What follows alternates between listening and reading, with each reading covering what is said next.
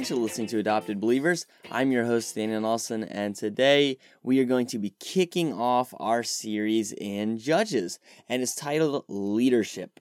So, today we're not going to actually look at the text, uh, that's going to be our next episode. However, what we're going to do is today we're just going to look through, you know, take an overview of the book, um, see the literary genre some fun facts, the goals of our study in Judges, and then just some final thoughts on the direction of ABP. So, first, let's look at the literary genre, and this is historical narrative. And so, as I talk about this, I'm going to be citing and leaning heavily on Gordon D. Fee and Douglas Stuart's book, How to Read the Bible for All It's Worth. It's got a lot of really helpful tips as to how to study through historical narrative. So, I want us to look how to read through this type of literature best. So it's especially important when reading through historical narrative to remember the overarching theme of the Bible. Okay, this is like a subplot in the big story, if that makes sense. You know, the big story, it's fairly easy for us to grasp. It's got Genesis, God's creation of the world, the fall, and then we have Jesus. Well, I'm skipping a lot, but we then we have Jesus, and then Jesus is going to come back and restore the earth and make all things new. And obviously, that is a very zoomed out view of the Bible. You know, a Bible reading plan generally takes a year to do. However, as we're reading through the book of Judges, this, in comparison, pretty small book in the Bible, we need to remember that whole that wide angle view of scripture. So a biblical narrative what it does is and this a lot of what i'm saying next is coming from the how to read the bible for all it's worth. A biblical narrative it tells a story from the past to help us in the present. Okay that's what a biblical narrative is meant to do. It is there are a few things it's not going to do, though. Before I unpack that definition a little bit more, let's look at what it's not going to do. Okay, this is not an allegory. When we read Samson, you know, his hair, I don't know, it, it doesn't have some special meaning. You know, I, there, it's hard to explain, but there's so many allegories that that's not, or allegorical interpretations that are wrong. Okay, when we're reading through a story in Judges, the point of the story is not, you know, look how many tests Gideon did. That's a symbol, you know, like calm down, calm down. There are not symbols in these narratives. Now, there are foreshadowings, you know, as I'm going to show you. You know, the leaders in this book, they are to point us forward to Christ. However, you know, there's not, don't be looking for really complex symbols. That's not the point of this. And these are not moral stories either. You know, the point, the main observation, the main takeaway from the book of, or not from the book, from the story of Gideon saying, is not, you know, uh, don't try and test the Lord, or if you test the Lord, God's going to be nice to you. I don't know. That's not, it's not a moral. You know, the point of the story is that God is working through imperfect people, weak people, people who are not strong, not mighty, but God works through them for his people.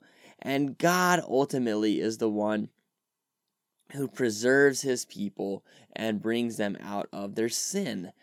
And that's what and we also another thing we can't do is slap our culture onto theirs. Realize that 21st century american culture if you're listening in america is a little bit different than ancient hebrew culture. And so we need to realize the differences and not try and say you know well this would have been weird in our culture so it's weird there. You know that's we need to remember that. So Next, let's look at some fun facts about judges. We've seen that this is historical narrative. It's really important, especially inside the big story of the Bible.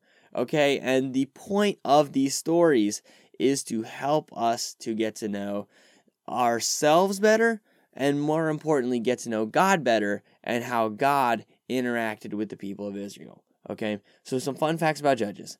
No one knows the author. I think ancient tradition says that it's Samuel.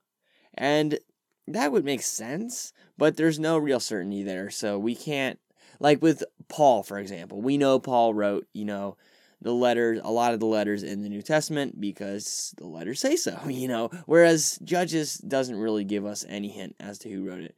The date of writing, that's also hard to pin down. It really could have been written at any time, and it's hard to track simply because, you know, we don't know who the author is. There are some indications, there's evidence going multiple directions, you know, but it's not extremely important However, we do know that it is inspired by God, and it has obviously been in the Old Testament canon and the New and the complete Bible canon for many, many, many, many, many years. And we also know that Judges, this is something we do know, it covers events that happened from the end of Joshua's reign to the front door of Saul's reign. So, right before we find Samuel, we that's where we end judges with you know everything everyone did what was right in their own eyes. So what are some of the goals in our study of judges? This is an important question i want us to ask you know as we're coming into this what are we trying to do? Why are we studying through judges in the first place? Well to understand our goal in judges we need to know the plot of the story and its characters. So the characters in the story are god's people who are the 12 tribes of Israel, and then a judge, in at least in most stories, and then God, as well as enemies that overtake them. So the plot of Judges, it's like a roller coaster of spirituality, with disobedience leading to punishment, punishment leading to repentance, and repentance leading to restoration by God, and that restoration by God leading to comfort, and that comfort leading to disobedience. And we've made a full circle. So that's really the plot, and you're going to see that in each story we go through. And the reason that I've titled this series and Judges Leadership is because the leadership of the judges that we're going to be studying, it's meant to point us to the lasting leadership that comes from God. We see that these judges, they did a good job, at least most of them did, but they ultimately couldn't keep the people of Israel faithful. They couldn't change hearts. But we know a leader who does change hearts, and that's the Lord Jesus Christ.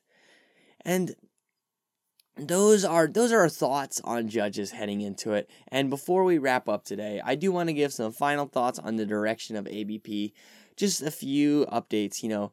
First is the Bible translation we're going to be using. And so I think I'm going to be moving away from sticking with one translation, mostly because I don't need to, if that makes sense. Like, there's no real need to.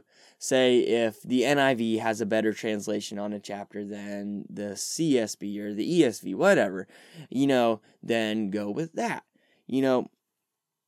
And also, you know, I'm obviously I'm not going to be using just any old translation. You know, it's not going to be like, well, go and open the Bible app and scroll click one random one. All right, that's what we're using. You know, obviously, there's only so many faithful Bible translations, and we're going to stick to those.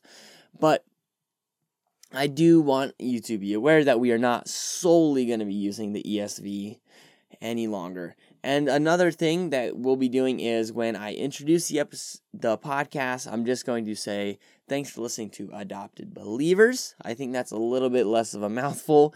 So those are really the only changes that are happening. You know, we still got the intro music. I've gotten mixed reviews on it, but it's original. I made it. I'm proud of it. It's like my little baby, you know. it's my own creation and I haven't I don't have a musical bone in my body as you can tell by the intro, you know. But I I'm still proud of it, you know, for better for worse. so without further ado, we are now ready to embark on our study of Judges. Thanks for listening to another episode of Adopted Believers Podcast. Be sure to subscribe on your favorite podcast platform. Check us out at our website, adoptedbelievers.com, for episodes and other resources, and like us on Facebook at Adopted Believers.